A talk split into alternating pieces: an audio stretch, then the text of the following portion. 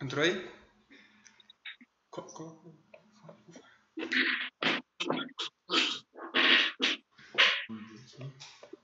Pergunta pessoal se tá ouvindo aí. Alô pessoal, tudo bom? Estão ouvindo?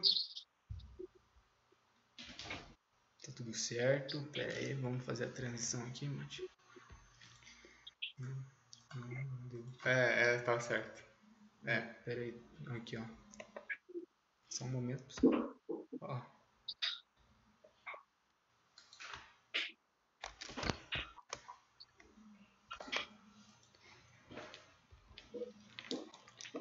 Sumiu.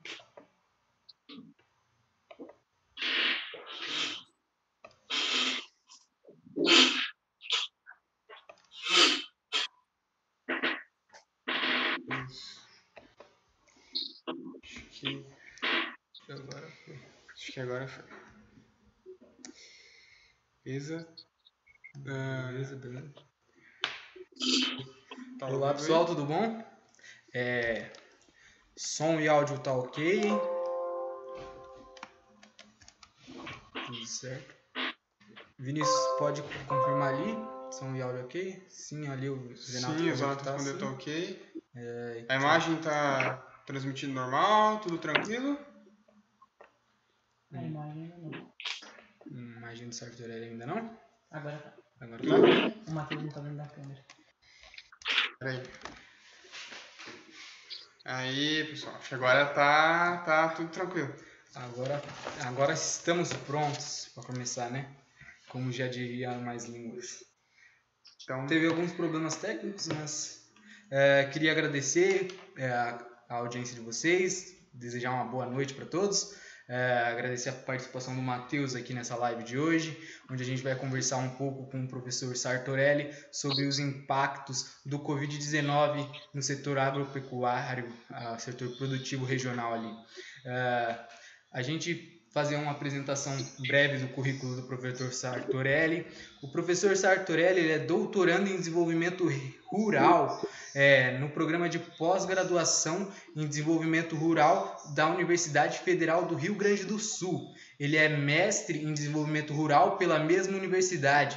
Ele é bacharel em economia pela Escola de Economia da Universidade Federal da Fronteira Sul, é, na mesma escola que a gente estuda atualmente.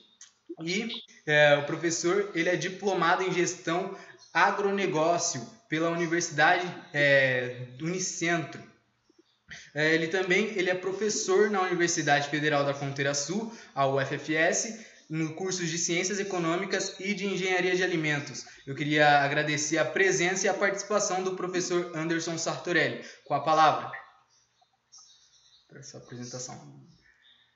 Professor, tá nos ouvindo? Alô? Ah, me escutam? Sim, professor. perfeitamente. Eu acho que está com um delay da, da imagem e a tua fala. Eu não estou conseguindo acompanhar. Eu acho que o pessoal também está com esse problema.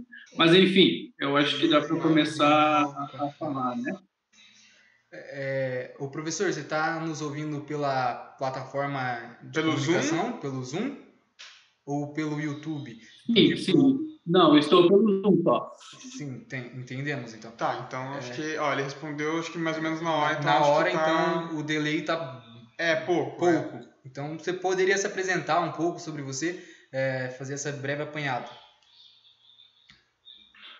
Bom, boa noite a todos, né? Eu, ah, boa noite também a- a- ao Vinícius, que está aí com câmera, como câmera, eu acho, ah, o Matheus, o Igor.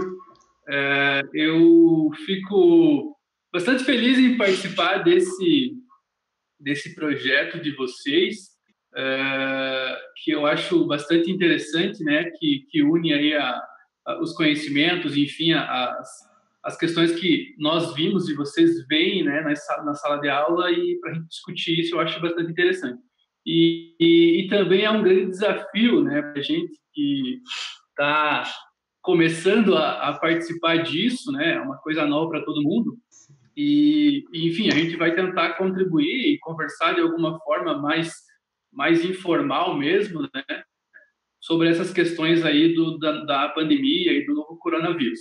Uh, como uh, o Igor falou, eu sou um egresso né, do, do economia aqui da universidade, uh, atualmente professor substituto.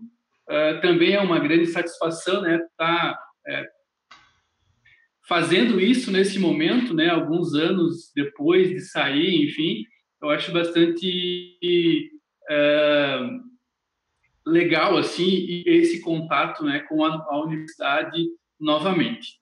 Uh, não sei, Igor, Matheus, pode iniciar, eu acho, né? Não tem, não tem muito mais apresentações, né? Vamos direto ao ponto. Ao ponto, exatamente, professor. Eu vou fazer um breve recorte aqui para inserir ali o nosso, nosso, a nossa conversa que vai ser baseada um pouco na economia paranaense.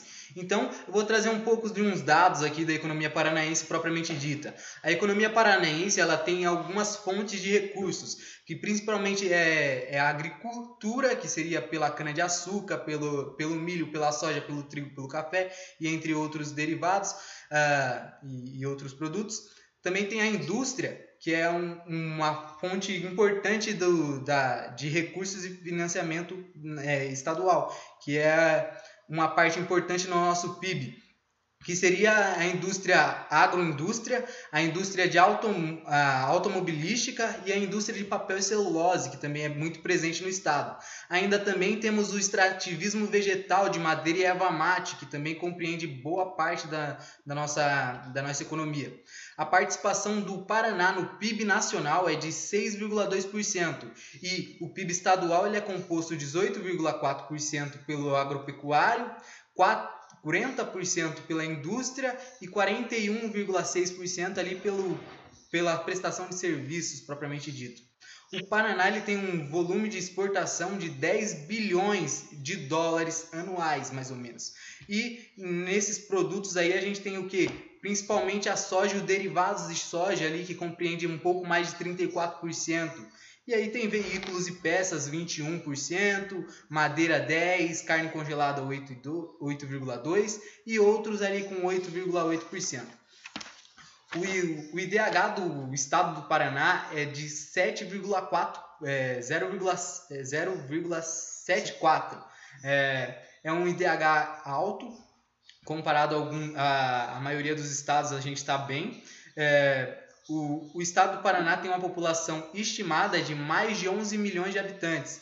E desses, 1,5, um pouco mais disso, 1 milhão e meio, vivem em zonas rurais, ali propriamente perto do, do agronegócio, da, da, daquela, daquela agricultura propriamente dita. Então, a, o, a agricultura e o setor agropecuário é muito presente na economia paranaense. E é sobre isso que a gente vai falar aqui hoje. Uhum. É, boa noite, novamente, boa noite a todos e a todas, boa noite, Sartorelli. Uh, então, acho que nosso primeiro tópico, assim, seria como que, como que o professor lê, como o professor enxerga essa nova conjuntura, né, essa nova configuração em que nós, desse novo, uh, essa nova configuração aí que está um pouco abalada aí pela Covid-19. Bom, Matheus uh, e demais telespectadores, uh, falar, né, nesse momento, assim, acho que todo mundo já tem ciência disso, que nós estamos num momento de grandes incertezas, né?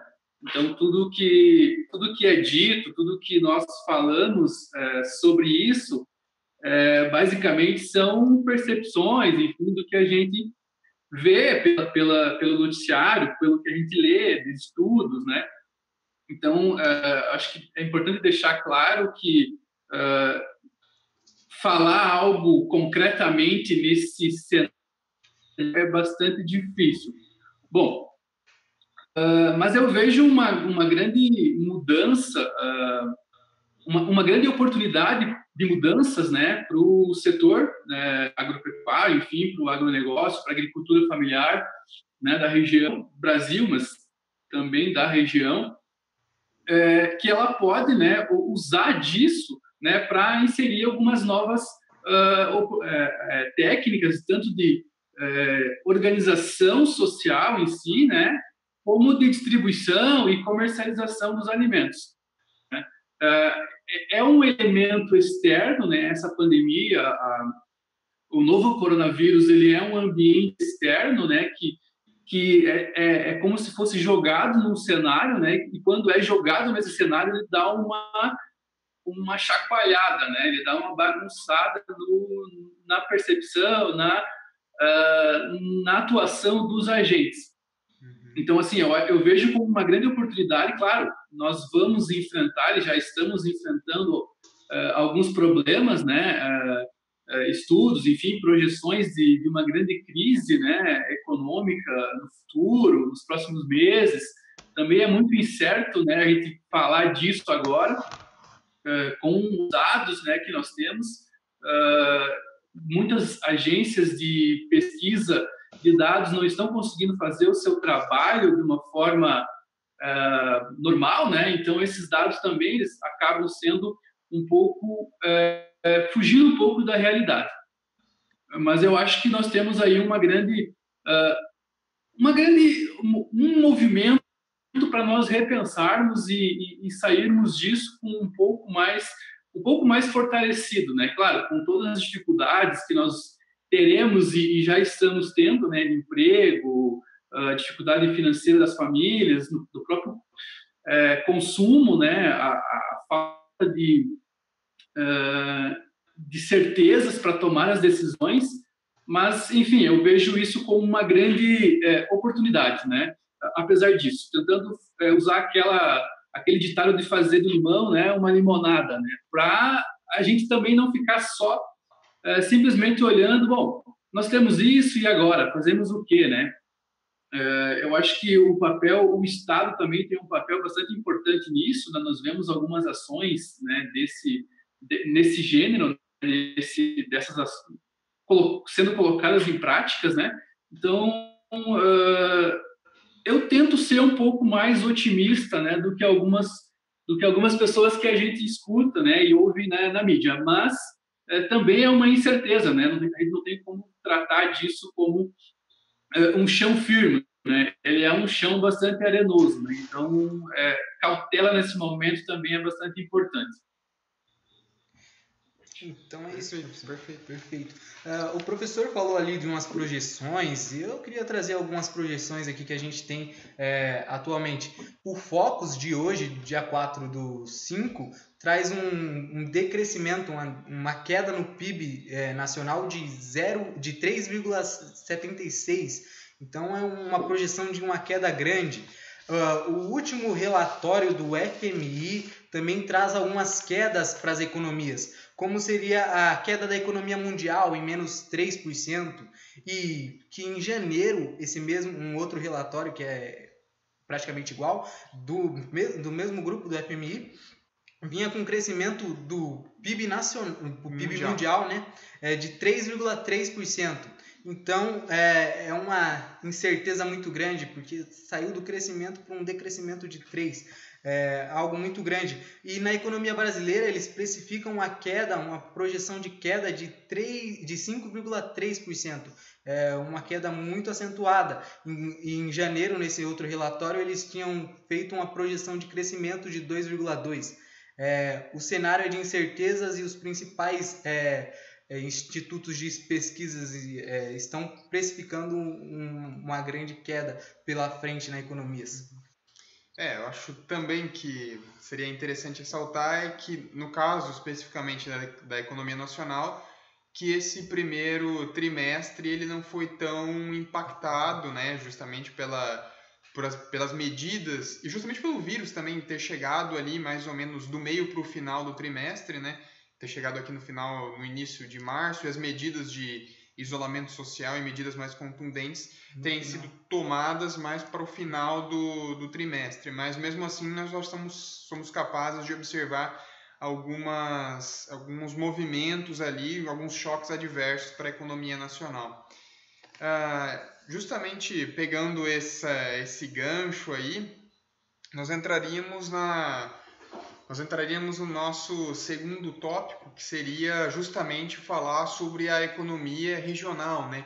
Olhar, ter um olhar um pouco mais interno, um pouco mais uh, minimalista, talvez, um pouco mais setorial se por assim dizer.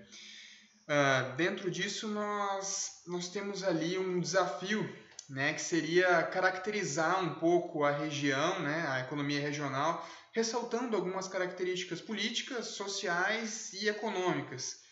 Uh, ademais, uma outra, uma outra colocação. Uh, nós presumimos que o setor primário, né, a agricultura, o agronegócio e as demais atividades ligadas, o extrativismo, ligados ao setor primário, eles são muito fortes na região. Uh, gostaria que o professor comentasse um pouco sobre isso, sobre essas questões que envolvem a economia regional.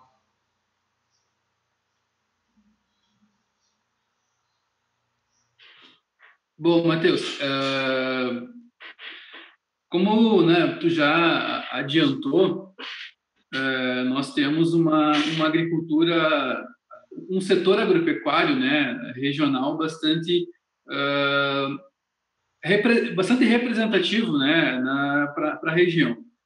mas dando um passo atrás, eu gostaria de né, de comentar uh, isso que tu falou de fazer um olhar mais regional é, para né, a nossa região, enfim, uh, eu acho que nós temos que uh, fazer esse olhar, mas eu acho que é muito difícil fazer esse olhar simplesmente para a região, assim.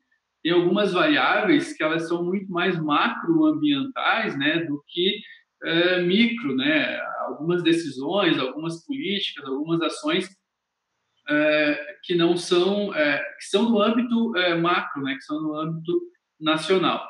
Uh, mas destacando né, o que nós, o que né, se percebe né, da região, vocês trouxeram alguns dados no início, uh, nós temos aí né, uma agricultura familiar é, praticamente dominando todo o cenário regional, né? Mais de, não, não tenho o dado certo, o censo do 17 agora, mas mais de 80% das propriedades agrícolas regionais é, são da de agricultura familiar, né? ou seja, são produtores, né, que ao mesmo tempo são produtores, são os tomadores de decisão, são as pessoas que trabalham ali, né? Então, uh, e aí alguns setores produtivos, alguns setores produtivos, né, que se destacam, né? a produção de soja, a de leite, né, é, é uma característica bastante importante, é uma cadeia produtiva bastante importante na região. Eu acho que é o que segura, assim, é o que dá, gera uh, uma grande parte da renda das propriedades, né? Uh, a produção de fumo também.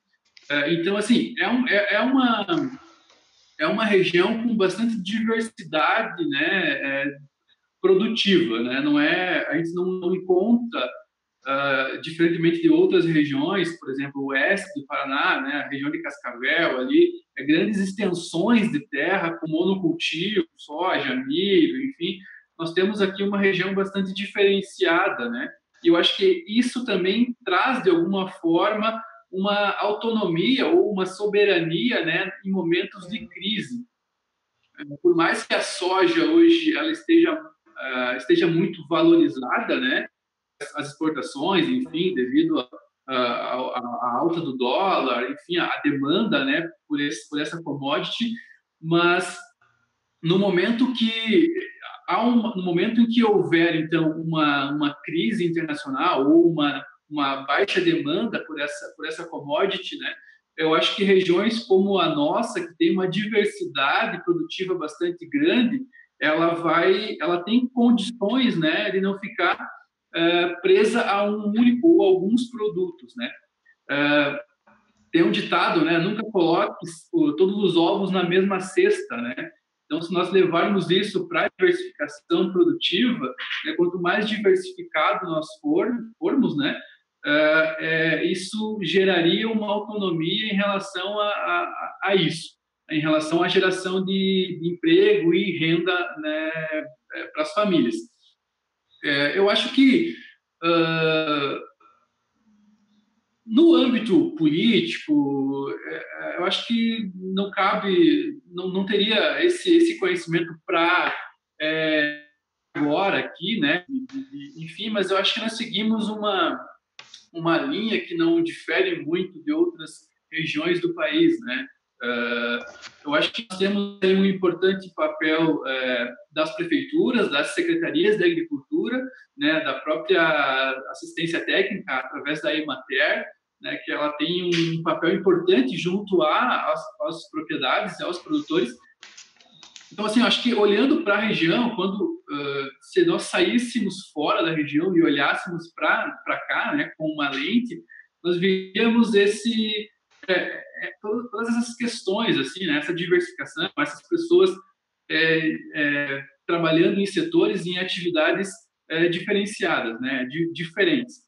Uh, eu acho que, né, para a gente iniciar a, a, conversa, assim, caracterizando mais ou menos a região, seria isso? Não sei se vocês têm alguma coisa a acrescentar. Matheus, Igor. Eu queria fazer um recorte ali naquela parte que você falou sobre a agricultura familiar ali.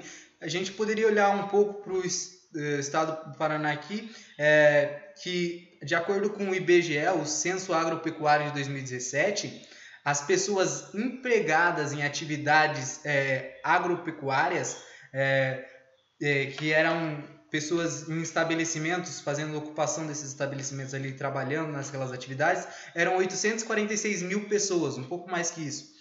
E as pessoas com laço parentesco com o produtor eram 636 mil pessoas, mais de 636 mil pessoas. Então mostra aquela relação que você falou, 80%.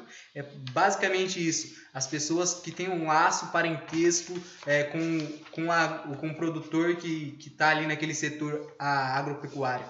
É a, é, a família ali. Aquela... Núcleo familiar, Núcleo né? Familiar, Justamente. É, uh, aqui, bom, não, não é tanto sobre o Centro-Sul que, que eu tenho aqui algumas informações, são mais uh, informações sobre a Cantu, né, Cantu Criguaçu. Uh, antes, só para só deixar claro o que, que é o território da Cantu Criguaçu em maneiras minhas bem gerais, assim, é um projeto que vai ele é um projeto que vai integrar municípios, estados e a federação na tentativa de promover o desenvolvimento sustentável. E aí, trazendo um pouco para Cantu Criguaçu, que é um território da cidadania, né, que tem esse, esse objetivo e que é composto por 20 municípios, dentre esses 20, Laranjeiras do Sul, Campo Bonito, Candói, Cantagalo, Catanduvas, Diamante do Sul, Espigão Alto do Iguaçu, Foz do Jordão, Goioxim, Guaraniaçu, Ibema, Marquinho, Nova Laranjeiras, Pinhão, Porto Barreira, Quedas do Iguaçu, Reserva do Iguaçu, Rio Bonito do Iguaçu, Três Barras do Paraná e Virmonte. Só para a gente caracterizar aqui um pouco, bem, de maneira bem é, sumarizada a região. Sobre a Cantu, é, nós vamos perceber ali que nós temos uma predominância na produção de grãos especificamente dos grãos, né, os que predominam são soja e milho, né? Soja com uma porcentagem ali de 28, aproximadamente 28%, né? Claro, vai variar de ano para ano, mas aproximadamente isso. Uh, milho em torno de 6% para a região. O leite, ele aparece com uma representatividade boa, 11% e também a carne bovina com 7% de representatividade aqui na Cantu. Esses são dados da, da SEAB, né, no ano de 2014. Uh, ah, e aí, uh, o que que... Eu compartilho da, da, da fala do professor, né, que apesar de nós termos uma, uma economia que favorece muito a produção de grãos como soja e milho, nós conseguimos entender que existem outros elementos que, que começam a ganhar força, né? O leite, por exemplo, a matriz leiteira, né? Começa a ganhar força dentro da produção paranaense, carne bovina, o próprio tabaco começa a ganhar representatividade, em alguns locais o trigo também começa a se destacar. Uh, e eu acho que por esse momento, acho que eu vou ficar por aqui e passar a palavra para alguma consideração do professor Sartorelli, né, para a gente continuar aqui a nossa o proposto. Bom, é isso, Matheus. Eu acho que tu fez uma, uma leitura, uma, uma, uma visão correta também aí, né, sobre, sobre essas questões da... Uh, trouxe, né, esses dados de, da, da produção, enfim, do, do percentual de cada de cada cultivo. Mas eu, eu gostaria de destacar uh, é, a produção a produção de leite, embora ela ela seja uh, represente então aí 11% né da, que tu comentou dos dados, uhum. uh, mas ela tem um papel social, ela tem um papel social e econômico grande, né? Uh, ela talvez seja uma das grandes responsáveis, né, pelo processo de sucessão nas propriedades rurais, né, da região também. Ela emprega, ela emprega, ela emprega muito mais pessoas, né? Uh, porque é uma atividade de ser é, manual, né? Ela, ela tem uma esse, esse esse perfil. Então as pessoas elas é, necessitam-se de mão de obra, né, para trabalhar nessa nessa atividade. E, e, com isso, né, ela além de gerar uma renda para as propriedades também faz esse papel, né, social favorecer então a permanência das pessoas, né, no, na, na, na propriedade rural. Então a gente vê e, e, e lê bastante estudos sobre é, sucessão familiar, né, enfim, em várias outras regiões, né, que talvez seja um dos grandes problemas aí, né, da, da, da agricultura para daqui a alguns anos, né, a agricultura está envelhecendo, né, as pessoas estão envelhecendo, os jovens é, saindo, né, do, do, do rural e, e, quem vai continuar, né, as atividades, né, então eu vejo é, essa atividade leiteira só para destacar, né, é, dar essa importância que ela tem também como esse papel social para né, a região, né, para as atividades agropecuárias da região. É, exatamente. Inclusive, uma, uma característica interessante, esse dado aqui não é de, de 2014 como o anterior, ele é de 2010, um pouco anterior, porém ele é do censo do IBGE. E uma, uma relação que nós podemos fazer aqui, que é interessante, que eu acho, eu acho legal aqui, que o território da Cantucriguaçu, né, que engloba aqui os municípios, inclusive Laranjeiras do Sul, que é o município de onde nós estamos falando, e a sede, não a sede, né, mas é, mas é um polo da Universidade Federal da Fronteira Sul, uh, nós temos no, nesse território da Cantucriguaçu uh, empregos que são criados justamente pela agropecuária, nós temos aproximadamente 3 mil empregos que são criados diretamente para a atividade agropecuária. Isso corresponde a aproximadamente 8, correspondia, né? Aproximadamente 8,6% do total de empregos que eram criados uh, na região.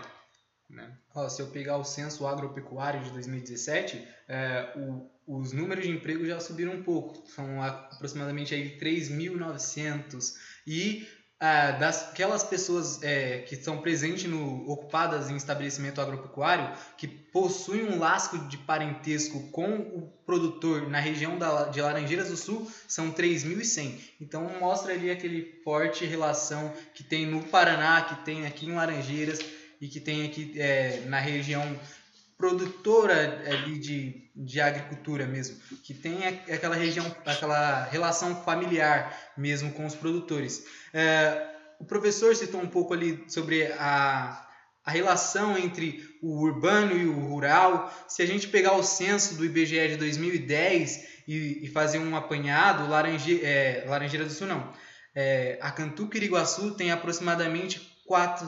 247 mil pessoas aproximadamente, um pouco mais. E dessas, 132 mil vivem na zona urbana, enquanto 115 mil vivem em zonas rurais. Então, é ali aquela população ali, uma, um, em média 47%, é, 46,5% que, que vivem em zonas rurais é, é, é, minoria, mas é uma minoria significativa. Como, representativa. Representativa, como o Matheus propriamente disse. É, isso aí reforça a, é, o setor agropecuário e rural na, na região. É, ainda nessa, nessa pegada aqui que, que, que, que, eu, que eu trouxe um dado aqui também interessante, né? Que da, da Cantu, uh, nós vamos ter que aproximadamente 35,09% do que é produzido, né, da renda produzida, ela vem da agricultura. Então nós podemos ver que a nossa relação com a agricultura, com o agro, ela é muito íntima, ela é muito intensa, muito intrínseca, né? Uma relação muito próxima. Exatamente. É, falar passar agora a bola para o professor. É, comentar tiver alguma consideração sobre algumas. sobre, sobre os dados aqui que a É, sobre. Não é assim, menino.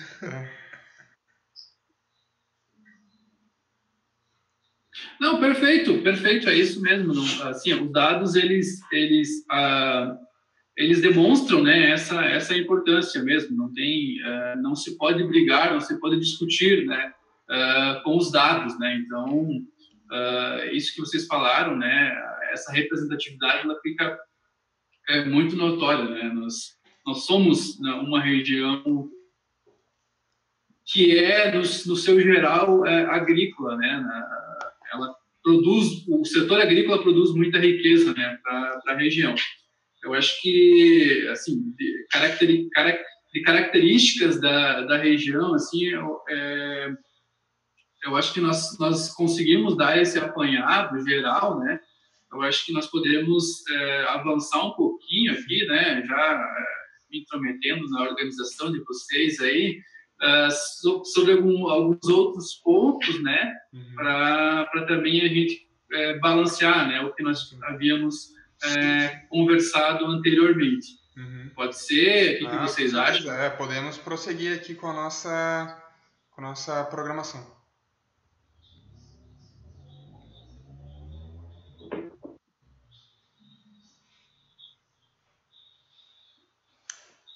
Professor, você está tá nos ouvindo? Oi. Sim, ah. é, tá bem. Tá, tá, tá dando um, um pouco de delay assim na, na, na, ah. fala, mas eu acho que vocês me escutam bem, né? Sim, sim.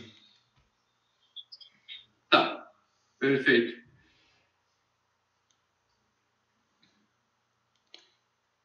É, é então, bom, é, dando sequência, é, Quais seriam algumas vantagens ou desvantagens do nosso setor agropecuário regional?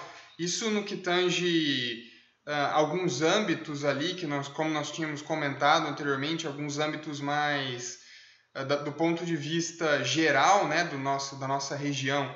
Quais que seriam as diferenças e algumas vantagens do nosso setor regional em relação ao setor brasileiro? E o que, que nós poderíamos destacar aí da, dessa nova economia comportamental ali do, do setor agropecuário, alguns. É, existe uma transição, existem novos hábitos alimentares, novos comportamentos ali que nós devemos levar em consideração para essa nova, nova configuração. Uh, o que, que nós poderíamos. O que, que o professor poderia nos trazer a respeito disso? O que, que nós poderíamos destacar ali nesse, nessa nova nesse, nesse ramo que é relativamente novo né, da ciência econômica?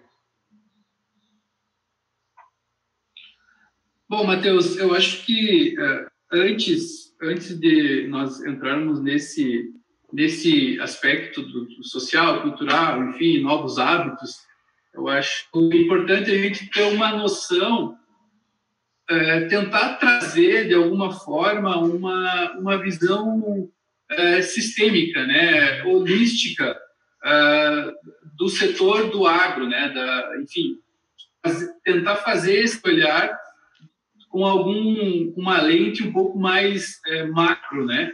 Uh, eu acho que isso é importante para a gente entender em que cenário nós estamos inseridos, né? E, e, o porquê dessas mudanças, né? Que eu vou comentar mais mais adiante. É, por exemplo, nós temos algumas. Uh, se nós pegarmos todos os produtos, né, eles, cada produto, ou seja, a soja, o leite, uh, uh, o milho, ele está inserido dentro de uma cadeia produtiva, né? E, e, uma cadeia produtiva ela pode variar, ela pode ser longa, né, com vários elos, agentes produtivos, né, ou um pouco mais curta, né? Isso vai depender de cada, de cada produto né? Mas é, todas as cadeias produtivas têm os seus elos ali, né? Por exemplo, as indústrias de insumo, é, a produção, né? A produção primária, um outro elo, a, a indústria, né? Que vai fazer esse processamento, né? a distribuição, né? E o, e o consumidor, né? Simplificando uma cadeia seria isso, né?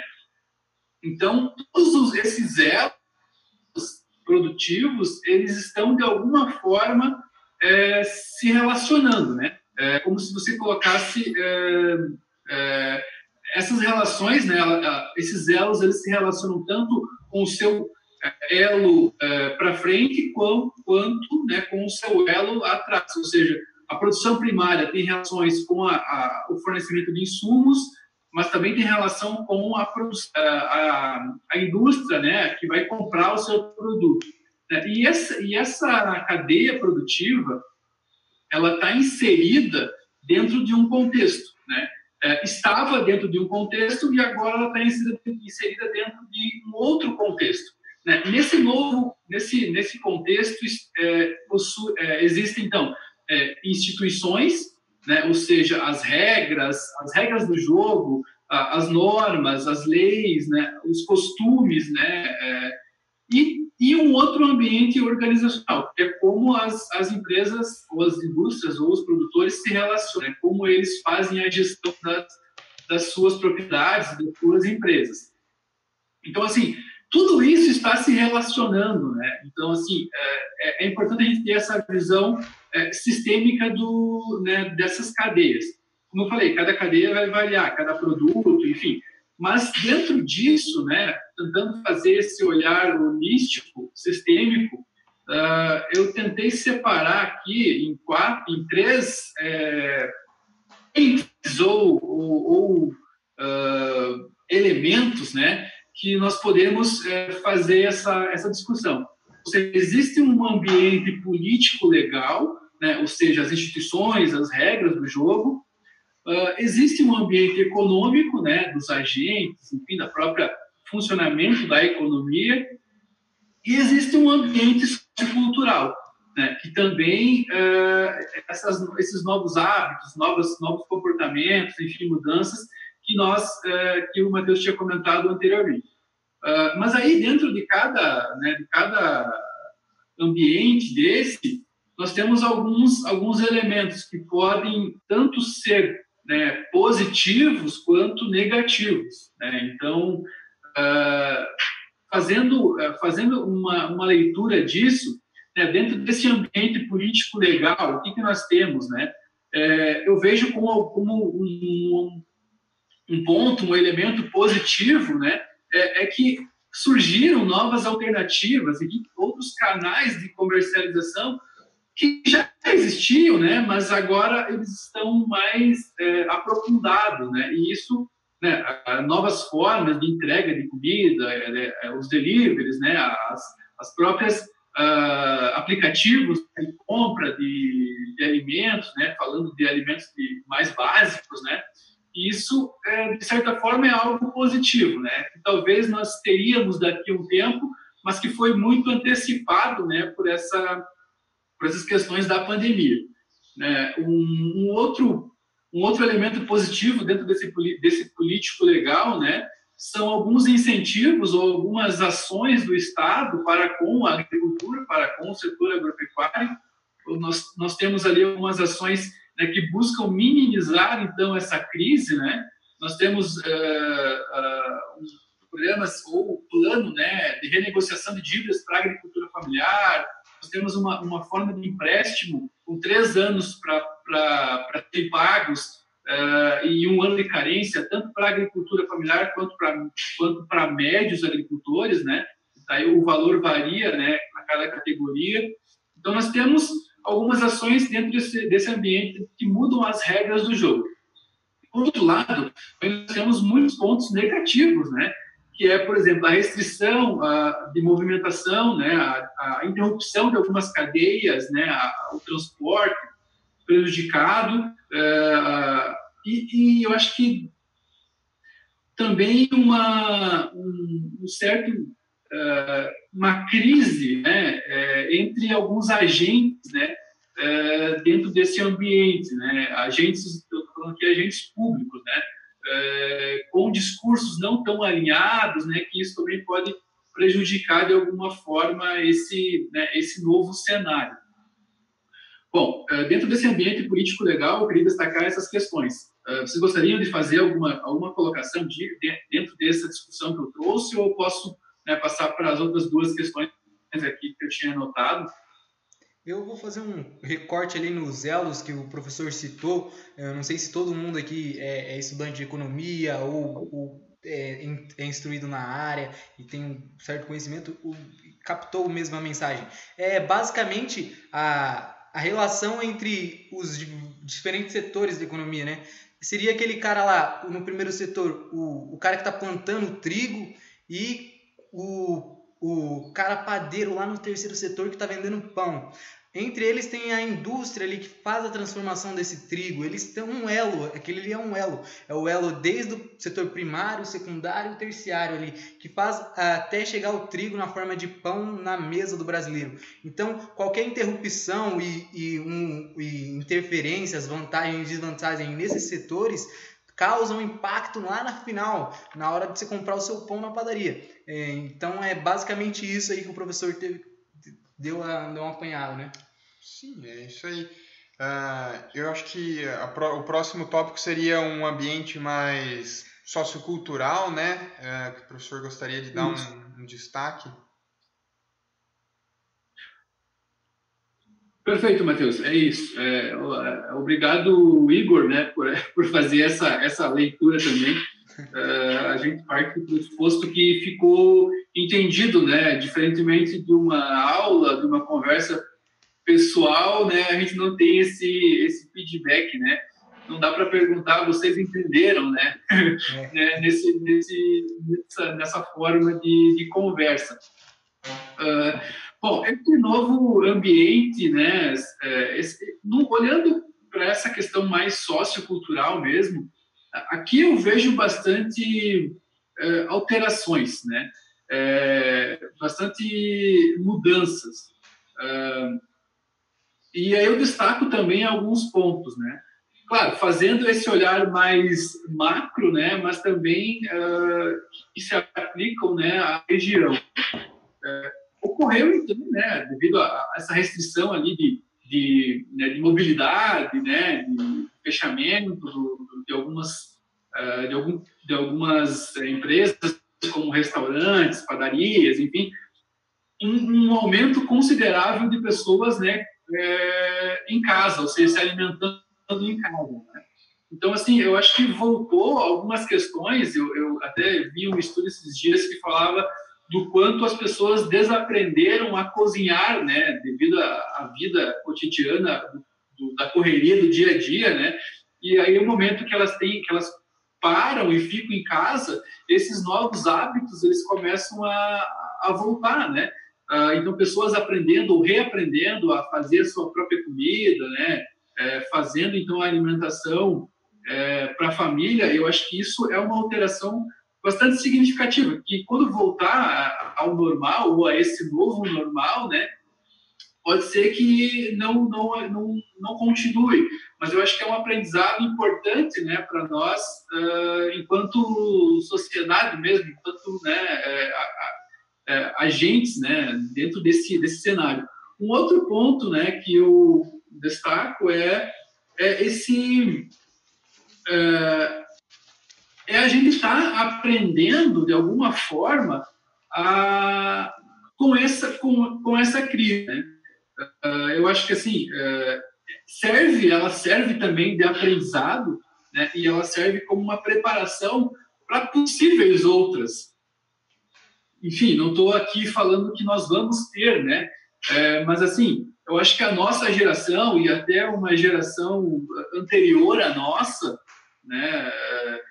É, não tinha vivido isso, né? Eu, eu vejo uh, economistas com 50, 60, 70 anos falando, né? Que não tinham passado por uma situação dessa, né? Que, ou seja, uma crise econômica alinhada a uma crise de saúde, né? Uma crise sanitária. Então, assim, eu acho que isso também serve, né, de aprendizado, né? Tiver para que a gente consiga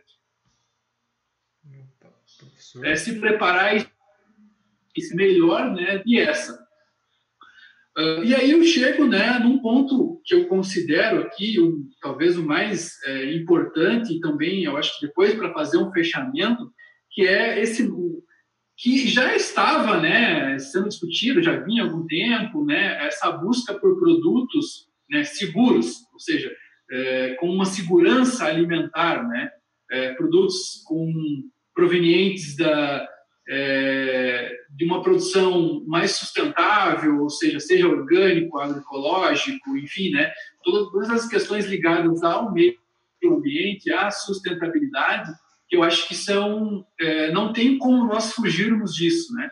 E eu acho que também essa essa crise, é, é, esse cenário, né, ele antecipou, ou seja, ele acelerou, né, esse processo esse, essa percepção das pessoas. Né? É, eu acho que cada vez mais as pessoas estão preocupadas né, com o que estão comendo, né, com a origem dos seus alimentos, né, é, sobre é, tentando buscar né, a forma que ele foi produzido. Claro, é, falar isso né, para o Brasil eu acho que é bastante delicado, né, haja vista que nós temos uma desigualdade muito grande, né, é, pessoas que né, mal conseguem se alimentar, né? Então, assim, é, é, também não dá para nós generalizarmos essa percepção, né, de, é, dessa forma que eu estou falando. Mas eu acho que dá para a gente ter esse olhar, né, que essa mudança ela já vinha ocorrendo, eu acho que ela vai ser muito acelerada a partir de agora. Eu acho que num pós-pandemia, né, num pós, né, é, quando nós sairmos disso, eu acho que as pessoas vão estar muito mais preocupadas e os próprios. Ah, professor, eu acho que o microfone. situações em que é, países restringem né, a compra, é, ou, ou seja, dão, ou melhor, dão preferência para comprar de países ou de regiões que se preocupam né, com essas questões. É, é a própria. A, o próprio Brasil tem aí uma grande oportunidade né, em relação a isso, em relação a essa produção. Mas eu acho que, é, só deixando esse, esse gancho, né, essa nova procura, essa nova percepção por alimentos é, mais seguros. Eu acho que aí nós podemos entrar nesse debate aí um pouquinho mais aprofundado, né, Matheus, que nós é, havíamos conversado. É, eu acredito que nós temos ali uma, uma tendência, né? Uma tendência a um consumo um pouco mais consciente. Nós começamos a olhar um pouco ali uma Alô? atribuição de valor, né? Por parte não só também, também por parte do consumidor, mas por parte de toda a cadeia produtiva. Alô, Matheus, Igor, vocês me escutam? Professor? Sim, nós estamos escutando. Alô? Professor, não estamos escutando? Veja aí, Vini. Professor. Ah, professor? Alô? Alô? Será? Bom, nós estamos escutando normalmente. Só acho que temos um problema técnico aqui com a conexão com o professor Sartorelli. Matheus, eu não estou te ouvindo.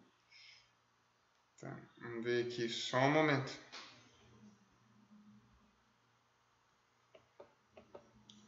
Uh, agora nos ouve? Está nos ouvindo?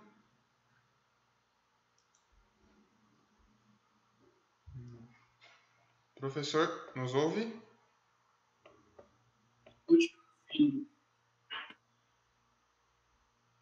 Alô?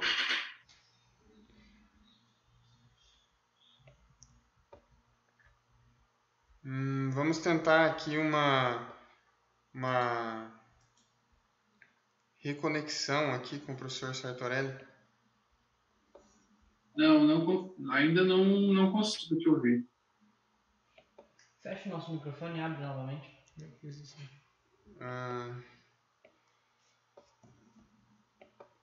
Ah, e agora? Melhorou? Professor? Não está não tá nos ouvindo ainda. Não. Vem aqui, mas o vem aqui no Zoom. É, o Vivo é assim, pessoal. É, a conexão, infelizmente, nos outros dias estava muito boa. Hoje, infelizmente, nós acabamos sendo prejudicados devido à conexão com a internet, né? Ela acabou falhando nesse momento exato aqui. Vem aqui, rapidinho. Não estou ouvindo. Não, tô, não consigo ouvir vocês. Tá. Desconecta e conecta de novo, não é melhor? End of matter.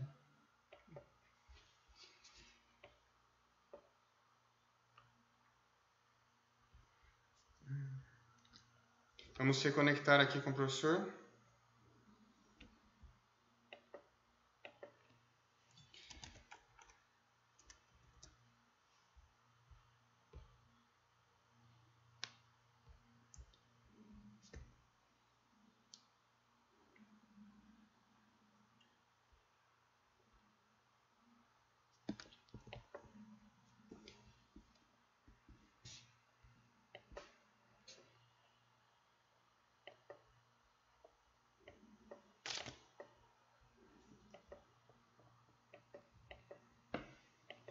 Só momentinho, pessoal. Já estamos.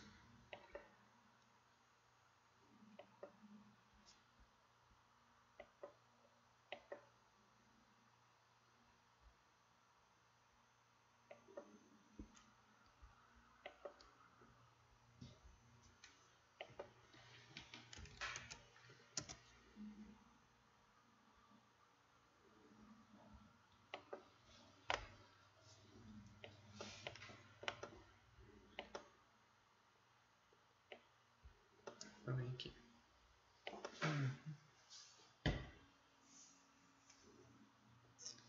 Bom, enquanto o Igor está tentando ah, reconectar com o professor, só para a gente não ficar só nesse, esse, esse período mudo aí, eu acredito que, pegando o gancho do que nós vimos comentando, nós realmente temos uma tendência de consumo consciente agora, né? Esse consumo consciente ele vem através de uma atribuição de valor ah, para produtos, tanto bens quanto serviços, mas principalmente produtos alimentícios, que têm uma procedência ah, um pouco mais elevada, né? que as pessoas saibam da procedência, que tem uma qualidade elevada e que não prejudique a saúde humana. Né? Nós podemos perceber isso justamente porque o que acontece, ah, principalmente países de alta renda, eles têm uma preferência, existem, existe uma preferência para importação de produtos. Professor está nos Tem- ouvindo agora, professor? Nos ouve, Sartorelli? Acho que ele tem que ligar o áudio dele ali, ó. Isso, professor, tu tem que abrir teu microfone, por gentileza. Ah, tá.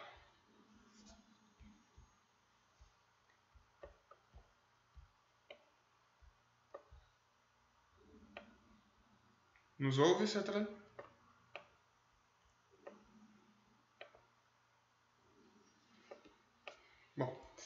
Ah, vamos continuar só para não ficar muito ah, sem, sem conteúdo, né? Para a gente não ficar só nisso.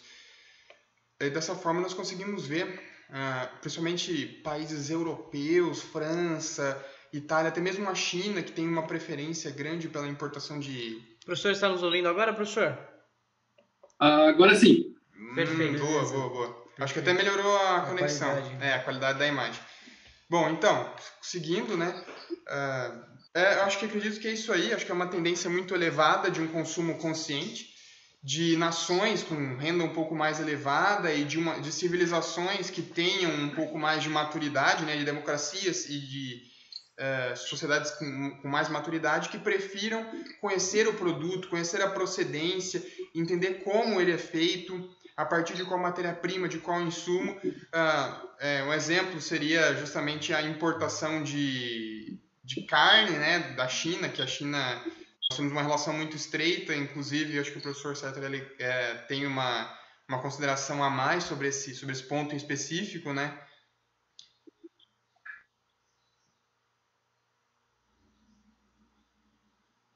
É, Matheus, é, foi, foi é, não sei, não sei em que pé é, o que tu comentou a, a- a- antes disso, que eu não estava te ouvindo, ah, mas eu acho que sim, é, foi como nós, ah, eu havia comentado antes, né? Nós temos aí uma grande oportunidade, né?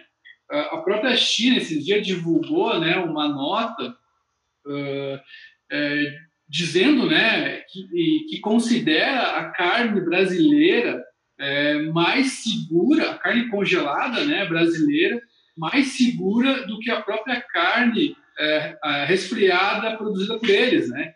Então, assim, nós temos, uh, podemos oferecer essas garantias, né? É, claro que aí é uma questão de, né, de ajuste sanitário, enfim, né, de acordos, né, que, que tem que ser feitos, mas, uh, então, assim, é só para mostrar que nós, né, a, a, os nossos produtos, eles, eles estão sendo vistos, né, pelo restante do, né, dos países, do mundo, como uh, produtos que potencialmente são mais seguros, né? São mais é, é, alinhados a essa questão, né, da sanidade, né? Enfim, né, por ser até pelas características né, do nosso país. Então, é, eu vejo isso também como uma, uma oportunidade, como eu tinha comentado antes. É, fazendo um recorte no que o professor tinha falado antes da gente cair, antes da gente ter esse problema técnico, que ele tinha falado sobre as crises econômicas, que os principais economistas com é, anos de carreira não tinham visto uma crise como a que nós estamos vivendo hoje, porque as crises anteriormente vêm as às vezes do mercado financeiro, com alguns inflamentos de preços que impactam o mercado real, como é a crise imobiliária ali, com os preços dos imóveis de 2008, que, que impactou a economia mundial como um todo.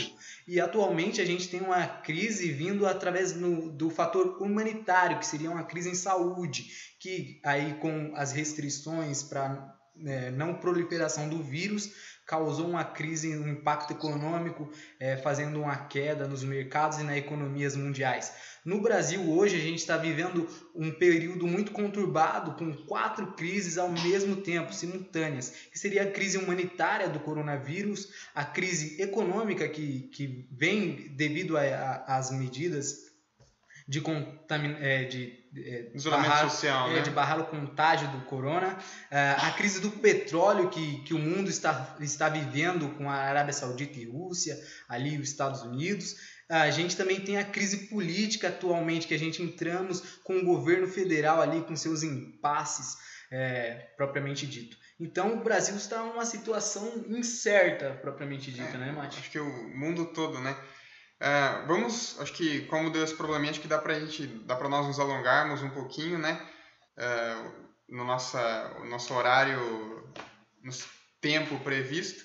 Uh, mas vamos aí dando sequência sobre a, no, o nosso debate. acredito que agora nós teremos uma, uma ideia de um âmbito um pouco mais econômico, né? relações mais econômicas, mais produtivas, do lado da produção e da renda propriamente dito, não é?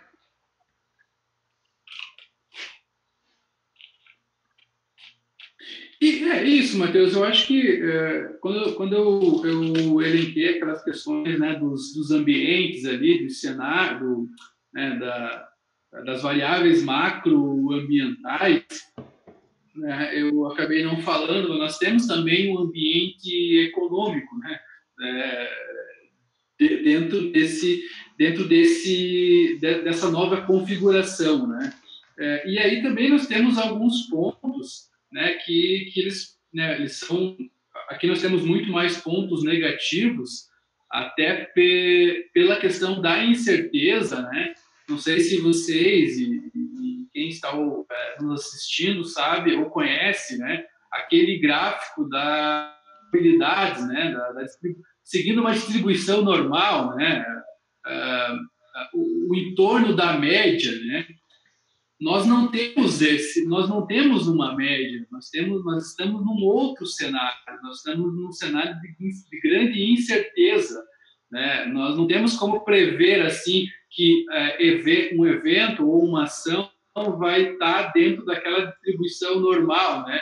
É, é, então, tudo que nós falarmos, né, em relação a essas questões econômicas são suposições, são percepções é, dentro desse cenário arenoso né, da, da incerteza.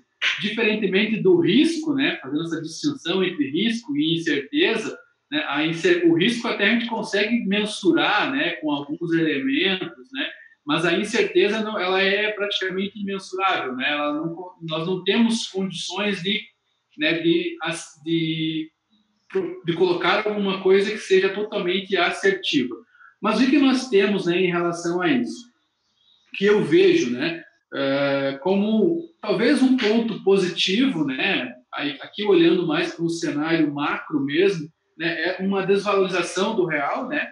Ou seja, nós, as nossas exportações elas é, acabam sendo beneficiadas, né? Principalmente o nosso complexo soja, uh, ele está se beneficiando desse período, né? Uh, com altas aí muito expressivas, né? E mantendo esse, esses preços altos, né? Por, por muito tempo. Né? Então, assim, é, o nosso produto se valoriza, né? No momento da nossa, da, das exportações.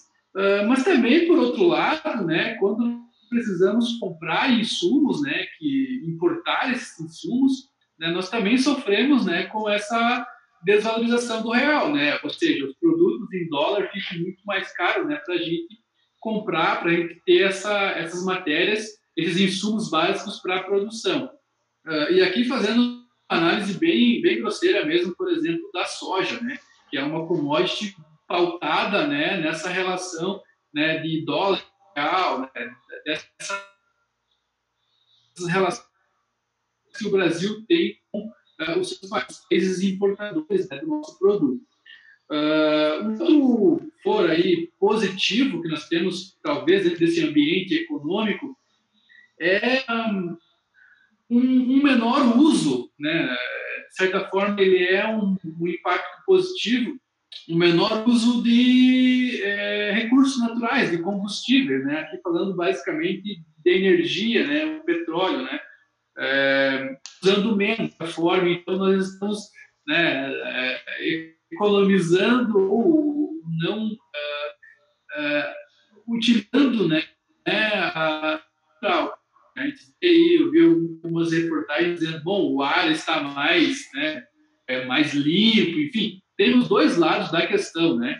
Mas vendo para o lado positivo, então nós estamos economizando esse recurso natural, esses recursos naturais. Bom, e aí os, os aspectos negativos dessas questões econômicas, eles são, é, existem N né, aspectos. O principal deles, né, que é essa, que lá no início o Igor comentou, né, essa, essas projeções de crescimento do PIB, né, muito pífios, né, tanto para o Brasil quanto para os países, né, então é, haverá então essa, essa crise é, econômica e, e esse, é, essa recuperação lenta né, da nossa economia, né? Existe também uma crise financeira, uma crise financeira, não, desculpa, uma crise de confiança. Né? É, eu acho que as pessoas estão muito mais desconfiadas, é, mesmo que voltasse tudo ao normal, né, ao normal hoje, será que as pessoas elas iriam voltar é, preocupadas né, com a, a saúde? É, ou seja, elas, sairiam, elas voltariam ao, a, a, se aglomerar em restaurantes, por exemplo, para consumir, a, a, voltariam àquele, àquele todo o vapor que nós, via, nós via, víamos antes, né? Então, tem todas essas questões né, que... E a própria confiança de investidores, né? É, dos próprios empresários, né? De, de, fazer melhorias nos seus processos produtivos, né? É, de investir mesmo, né? Uh, melhorando então o seu aparato produtivo. Então nós temos aí uma, uma, uma uh, essa confiança uh, abalada, né? isso vai depender muito também de como nós vamos lidar com isso nessa recuperação pós pós pandemia, né? Pós pós crise. E também né, um outro aspecto que nós podemos destacar é, é, o setor de serviços, né, que também está sendo bastante impactado com com isso, né? com é, é, a, a, essa, essa nova, esse novo cenário, essa nova configuração. O setor de serviços ele é bastante importante no Brasil, na nossa região também, ele desempenha um papel importante, e, e ele está sendo bastante é, prejudicado né? com, esse, com essa nova configuração, né? com, esse, com essa pandemia, com essa crise, né? que ainda é uma crise, mas é uma crise inicial, né? talvez uh, isso dure muito mais tempo e esse período de quarentena seja apenas o estopim inicial de uma crise, né? Pensando, né, olhando, né, mais a médio e longo prazo. João, perfeito. Eu acho que eu tenho só uma consideração aqui para sobre aquela questão do, do dólar, né, que seria a elevação do câmbio, né, a alta do dólar e a depreciação da nossa moeda nacional no, no mercado internacional, no mercado global. Uh, bom, é óbvio que isso favorece aquele, aquele produtor que já plantou e que está ou já colheu e que está em, em, em processo, né, em, em, processo de colher, em processo de colheita, mas ela vai desfavorecer o, o produtor que está iniciando o plantio, né, que é aquele que efetivamente deve importar uma quantidade cada vez maior de recursos, em especial os fertilizantes, né, que grande parte eh, dos fertilizantes eles são de origem estrangeira, eles são importados, né. Uh, apesar disso, existem algumas projeções, uh, em especial do IPEA e de outros entes, uh, Conab e outras, outros entes que, que, que estão ligados ao setor agropecuário, que prevêem que nesse primeiro momento nós não teremos um impacto tão forte na, na economia do lado agro, né? O setor primário ele deve não ser tão afetado quanto outros setores em um primeiro momento. Uh, e aqui acho que eles têm algumas projeções de um, de um cenário, uh, eles chamam de cenário de estresse, né? um cenário de estresse em que nós teríamos ali um crescimento do, da, do PIB agrícola nacional, né? Uh, o produto agrícola nacional de 2,5% aproximadamente, e com destaque especial para para os produtos de o leite, que teria ali uma performance boa, ovos, aves e também a soja, que teria uma boa performance. Sobre a carne bovina, né, é, o apontamento inicial, a expectativa inicial é que ela seja um pouco mais prejudicada, justamente porque ela é uma fonte de proteína mais cara. Então ela tende a ser substituída por ovos, uh, outras proteínas como suínos e, e aves, né, inclusive. Uh, ainda sobre essa, essa projeção, uh, eles estimam um aumento na safra de soja de aproximadamente 2,6% ali. Isso são dados comuns da, da Conab, é, LSPA e do IPEA, né? Isso para um primeiro momento. É claro que, como o professor Sartorelli comentou, esses dados eles são passíveis de revisão. Isso é apenas uma, uma ideia inicial, né, do, da situação econômica que nós estamos vivendo. Eu vou fazer um recorte aqui na, na fala do Mate e na fala do professor Sartorelli, que seria ali na parte de insegurança que o professor Sartorelli disse, é, que se, se falasse a, não, não, não tem mais é, restrição, pode voltar o comércio, pode voltar tudo. Quem que seriam aquelas, aquelas pessoas que estariam confiantes de sair? Os jovens que saem para as baladas, essas coisas, todo final de semana, quem deles estariam ali é, aptos, igual o Mate, para ir para balada seguro e confiante de quem seriam aqueles casais que saem para um restaurante, famílias, que estariam confiantes em sair para consumir e, e, e, se expor a uma certa aglomeração de gente. É, essa, essa economia ali não, não certo não vai existir, é, vai demorar um tempo, um hiato, até ela, ela voltar ali, aquela confiança propriamente dita dos consumidores. Isso deve vir depois de uma vacina propriamente dito. É, o Mate citou um pequeno impacto nesse primeiro cenário no setor agropecuário, que seria aquele, aquela lógica de que as pessoas sempre têm, elas demandam comida, é, é um insumo básico de, de existência à vida. Então, é, o que aqueles setores que não é muito impactado em crises é, comumente dita na, na média, você sempre fala, ah, saúde e comida, porque sempre se demanda isso. Então, esses é, dois setores ali que é, vão ter aquela certa hiato para a gente ver o impacto propriamente dito do coronavírus. Alguns setores como streaming, é, tecnologia, é, aplicativos que, que facilitam esse contato da, da pessoa em isolamento com o mundo, teve um aumento muito grande, eles teve um, um uma venda, um faturamento muito maior, como é o caso da Netflix, que teve um maior faturamento aí na, na história dela, ali com, com, com essa, esse isolamento social. Professor, pode comentar. É isso, eu acho que vocês fizeram uma boa, uma boa consideração né, em relação a esses pontos, eu acho que foram bem, bem destacados. Claro que, como Deus comentou, a, o setor é, primário brasileiro, né, a, a, produção de, enfim, de commodities, né, de, de, da, dos próprios alimentos básicos, eles, ele talvez seja um dos setores que menos é, seja impactado, né, ou, ou vai ser impactado de alguma forma, já está sendo, mas se for comparar com outros setores, né, ele é o talvez o que se saia que tenha melhores condições né, de sair é, de, de, dessa crise. Se for comparar, por exemplo, com o setor industrial, né, que, que, demanda ali outros elementos, né, funcionários, enfim. É, então, acho que, claro, é, e, a, a, e, aí temos aí né, a, a projeção para a próxima safra. eu acho que esses dados né, de projeção porque assim, o, o produtor não vai deixar de, de plantar, não vai deixar de, de produzir. Ele pode ter algum, alguns elementos ali que atrapalhem, enfim, né, fontes de financiamento, encarecimento da, dos insumos, mas dificilmente ele vai deixar de produzir. Então, assim, em números, né, em, volume, eu acho que esses dados eles, eles refletem, né, de alguma forma, a, a, a realidade. E nós temos aí eh, a, a safra 2019, 2020 já né, foi uma das, das grandes safras né, brasileiras.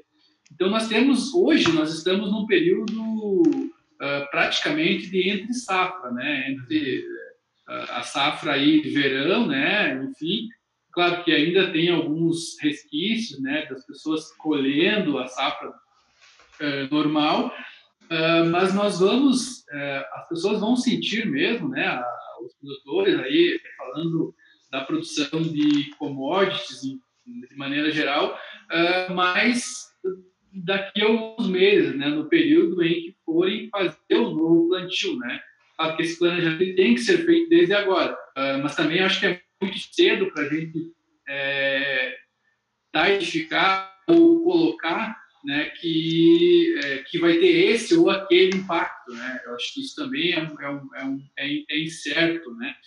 Uh, e aí eu vejo que uh, nos próximos de março, abril, né, em meio à pandemia, essa crise, ah, o Brasil conseguiu abrir várias outras frentes de exportação. Eu estava vendo uma reportagem né, ah, do Semafac que colocava né, que nós temos ah, que o Brasil conseguiu abrir 11 novos eh, mercados, 11 novos parceiros comerciais, né? Então é, é, é, aquilo que eu comentei anteriormente, né? Um dos países né, vendo e procurando o Brasil, né? Vendo o Brasil como um grande produtor né, de produtos que pode é, abastecer, então, a, a, o, o, mercado mundial, né? seja a questão de commodities, ou seja, outros tipos de, de produtos, a própria proteína animal, enfim, né?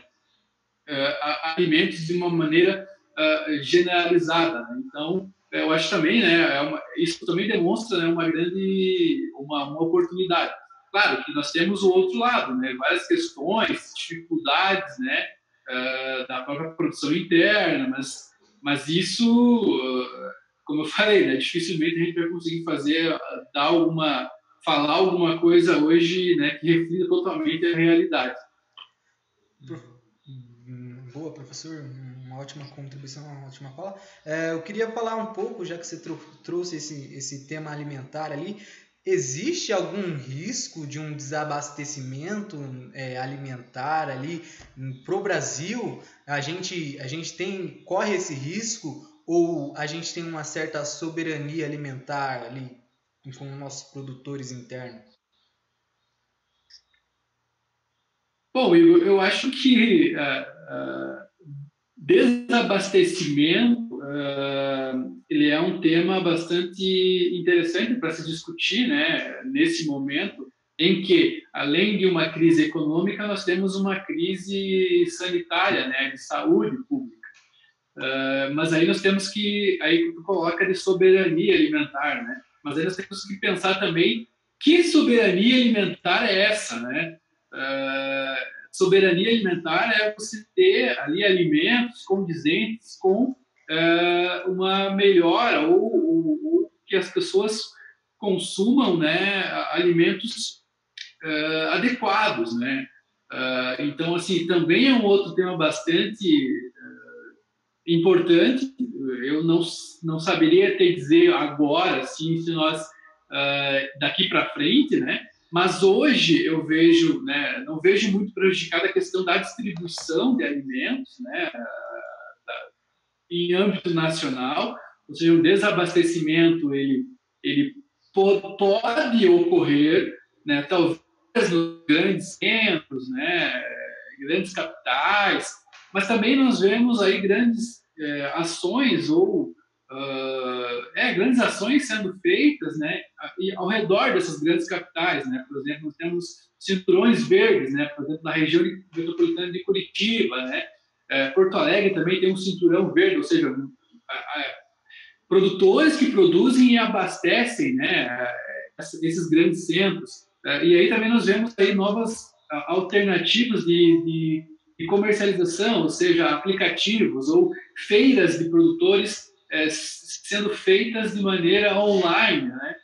Então, é, cadeias curtas de produção, é, que alternativas ou redes né, de produção que também são temas que já vinham sendo debatidos, já vinham sendo é, estudados e, e, realizados, mas que talvez agora se acelere né, em relação, é, por, por causa né, dessa, desse novo, novo cenário. Essas cadeias curtas eu vejo né, como uma tendência e, e talvez até uma realidade, mas muito mais ampliada daqui para frente, é, para básicos, né?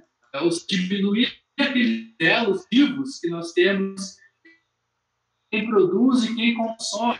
É, tá ali o produtor, é, abastecer a cidade, ou o consumidor mais próximo de quem produz, né? Então, é, existem essa, essas novas configurações que eu acredito né, que sejam uh, irreversíveis e talvez sendo até mais aceleradas agora uh, em decorrência desse cenário, dessa nova configuração que nós temos. Uh, inclusive, tem vários estudos, né, experiências internacionais né, que, é, da Itália, França, né, que já estão, já, já é, estão, vamos dizer assim, mais avançadas né, do, que, do que o Brasil, né, do, que, é, do que nós temos aqui. Uh, mas eu acho que são experiências legais para a gente estudar e quem é né, bastante estudioso desse tema né, tem muito a contribuir né, a, com a organização disso, né, para é, tirar ou, extinguir esse risco né, de desabastecimento. Eu não vejo. Acho que, uh, professor, acho que o seu áudio. Hum, é que a conexão, acho que ela está Vem aqui, aqui. Tá. Ah, e, é, mudem né, esse, esse cenário. Uhum. Uh, então vamos uh, encaminhando aqui para nossas considerações finais. Quem tiver alguma pergunta pode deixar ali no, nos comentários ali do lado. Uh, acho que a, a, colocação ela vem bem em linha com o que nós conversamos e com o que era esperado, né, nós, com as nossas expectativas, inclusive as expectativas econômicas que talvez de alguns analistas e uh, e economistas. Uh, vamos encaminhando aqui para nosso, por nossos, por nossas considerações finais, para nossa finalização. Não estou uh, ouvindo, Matheus. Nossa, essa a conexão, acho que é isso aqui, ó. Não tem, não tem. Não escuto, Matheus. Ó, a gente não tem capacidade para transmitir, é isso. Não, mas ele não tem. Ah. E foi por isso que aconteceu, entendeu? Ah, só, só um momentinho. Ah, está nos ouvindo? Melhorou? Está ouvindo, professor? Não escuto. Não escuto. Não está escutando. É... De novo. Não estou ouvindo. É, a conexão não está. Pede para ele falar finalmente aí. Uh, bom, então vamos, vamos ir para as considerações finais. Uh... E aí? Isso. E aí, pessoal, quem tiver dúvida, manda ele no comentário.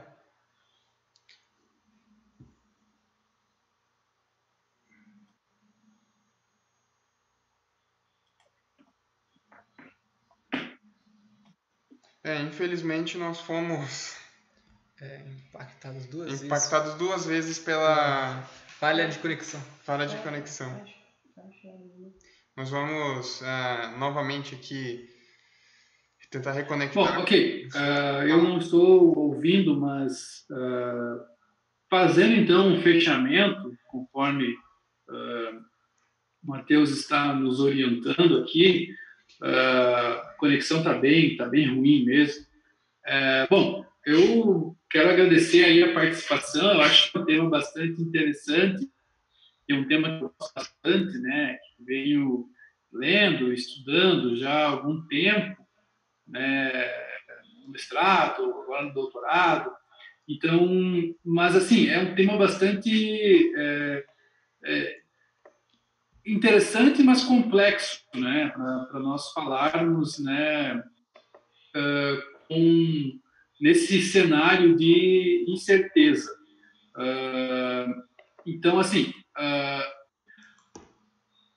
o que eu vejo, né, tentando fazer aquela, aquela, indo ao encontro daquilo que eu falei no início, tentando ver aí alguma, uma questão sendo é, otimista, uh, eu acho que essa crise toda, essas alterações que eu comentei dos hábitos, né, do novo do novo comportamento, dos novos comportamentos das pessoas, ela, ela, ela de certa forma vai, nós vamos caminhar para um novo normal.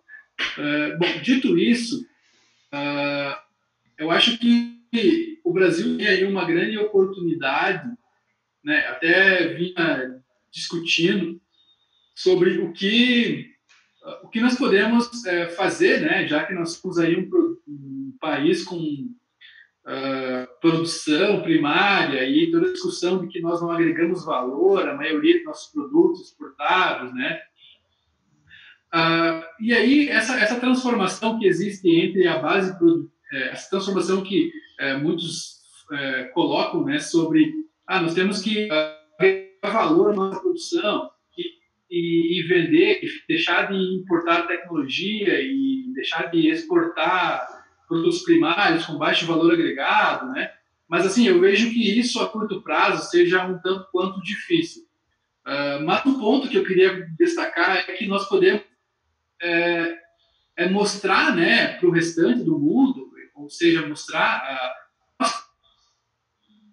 construir, é, produzir alimentos com as dimensões, com as características que nós temos, com é, esses alimentos né, seguros, né? ou seja, uh, mostrar, né, criar esse, essa, essa visão, essa percepção de que a nossa produção ela segue algumas, alguma, alguns elementos que garantam né, que são alimentos seguros, seja no âmbito da sustentabilidade, seja no próprio âmbito sanitário.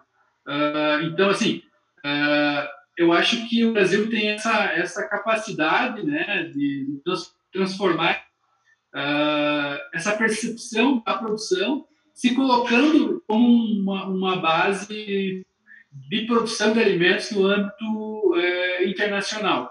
Né? Aí a gente discutia, ah, bom, a, a, produtos sofisticados, isso, talvez a ação aqui seja esse, esse, essa percepção de valor que os países tenham da produção é, brasileira.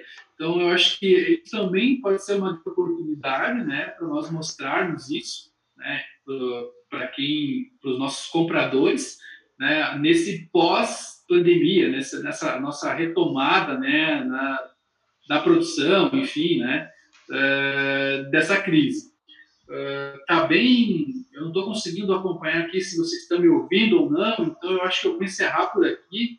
Né? Não sei se esse fechamento vocês conseguiram ouvir, Uh, mas, enfim, agradeço a participação de todos aí, dos meninos aí, dos alunos que, que convidaram né, a desafio. Espero que tenha contribuído de alguma forma, né, por ser a primeira, talvez a gente possa fazer alguma outra com condições melhores, mas uh, é isso aí, eu acho que é isso que eu né, gostaria de fazer, esse fechamento. Um grande abraço a todos, né, e, e, e aí passo a palavra para o Matheus e para o Igor aí.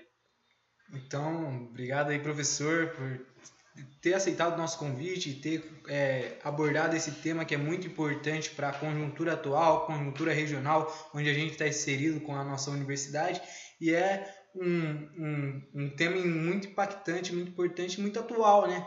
Porque é a conjuntura atual que a gente está inserido, é esse, esse cenário de incerteza, né, pessoal? O Matheus tem alguma consideração final ali? Bom, eu tenho, primeiramente, é, boa noite a todos. Obrigado por terem acompanhado até aqui. Desculpa aí pela, pelos seus problemas de conexão. Infelizmente, são problemas de força maior. Nossa, nossa conexão caiu ali duas vezes. Acabamos sendo uh, impactados devido a esse problema. A conexão uh, está oscilando muito, né? ela está dando picos. E, infelizmente, nós não conseguimos uh, consertar isso por aqui. Né, através da nossa, da nossa máquina aqui, da nossa transmissão. Ah, espero que tenha sido útil a conversa, espero que todos tenham aproveitado. Ah, mais uma vez eu queria agradecer aos nossos ah, 102 inscritos. Queria dizer para, por favor, deixa um like, se inscreve no canal, assista às nossas outras lives, né? Nossas, nós temos ali algumas outras, uma com a professora Janete, uma com o professor Arami, outra com o professor Henrique, uma com o professor Carpes e com a Angélica do Sebrae, e essa aqui com o nosso professor Sartorelli. É, é isso aí, obrigado e boa noite a todos. Vocês acompanhem a Liga de Investimento ali no li.uffs. Em breve a gente vai postar um processo seletivo para participar, para ser membro integrante da Liga de Investimentos da UFS. Você aí que quer participar e, e ajudar a gente aqui é, nesse, nesse, nesse cenário de vídeo, de live, conversa, falar sobre economia. E para o pessoal que quer um pouco mais no mercado financeiro, montar carteira e portfólios, que é um projeto futuro da Liga de Investimentos. É, então acompanha nosso Instagram, qualquer dúvida, sugestão, é, é, sugestão que vocês tenham para melhoria, é, manda lá no nosso Instagram, li.ffs, está aqui em cima no nosso card. Tem Facebook também, li.ffs, facebook.com, né? Uh, barra UFS, UFS, que é a página. Tem o nosso, o nosso e-mail, né, que, que é liga de investi ligainvestimentos.uffs.gmail.com. Qualquer dúvida que vocês tiver, qualquer sugestão, vocês enviam para a gente, que a gente vai estar respondendo é, vocês é, o mais rápido possível. É, muito obrigado pela live de hoje, muito obrigado por vocês estar aqui acompanhando até agora. É, tchau, tchau e até a próxima.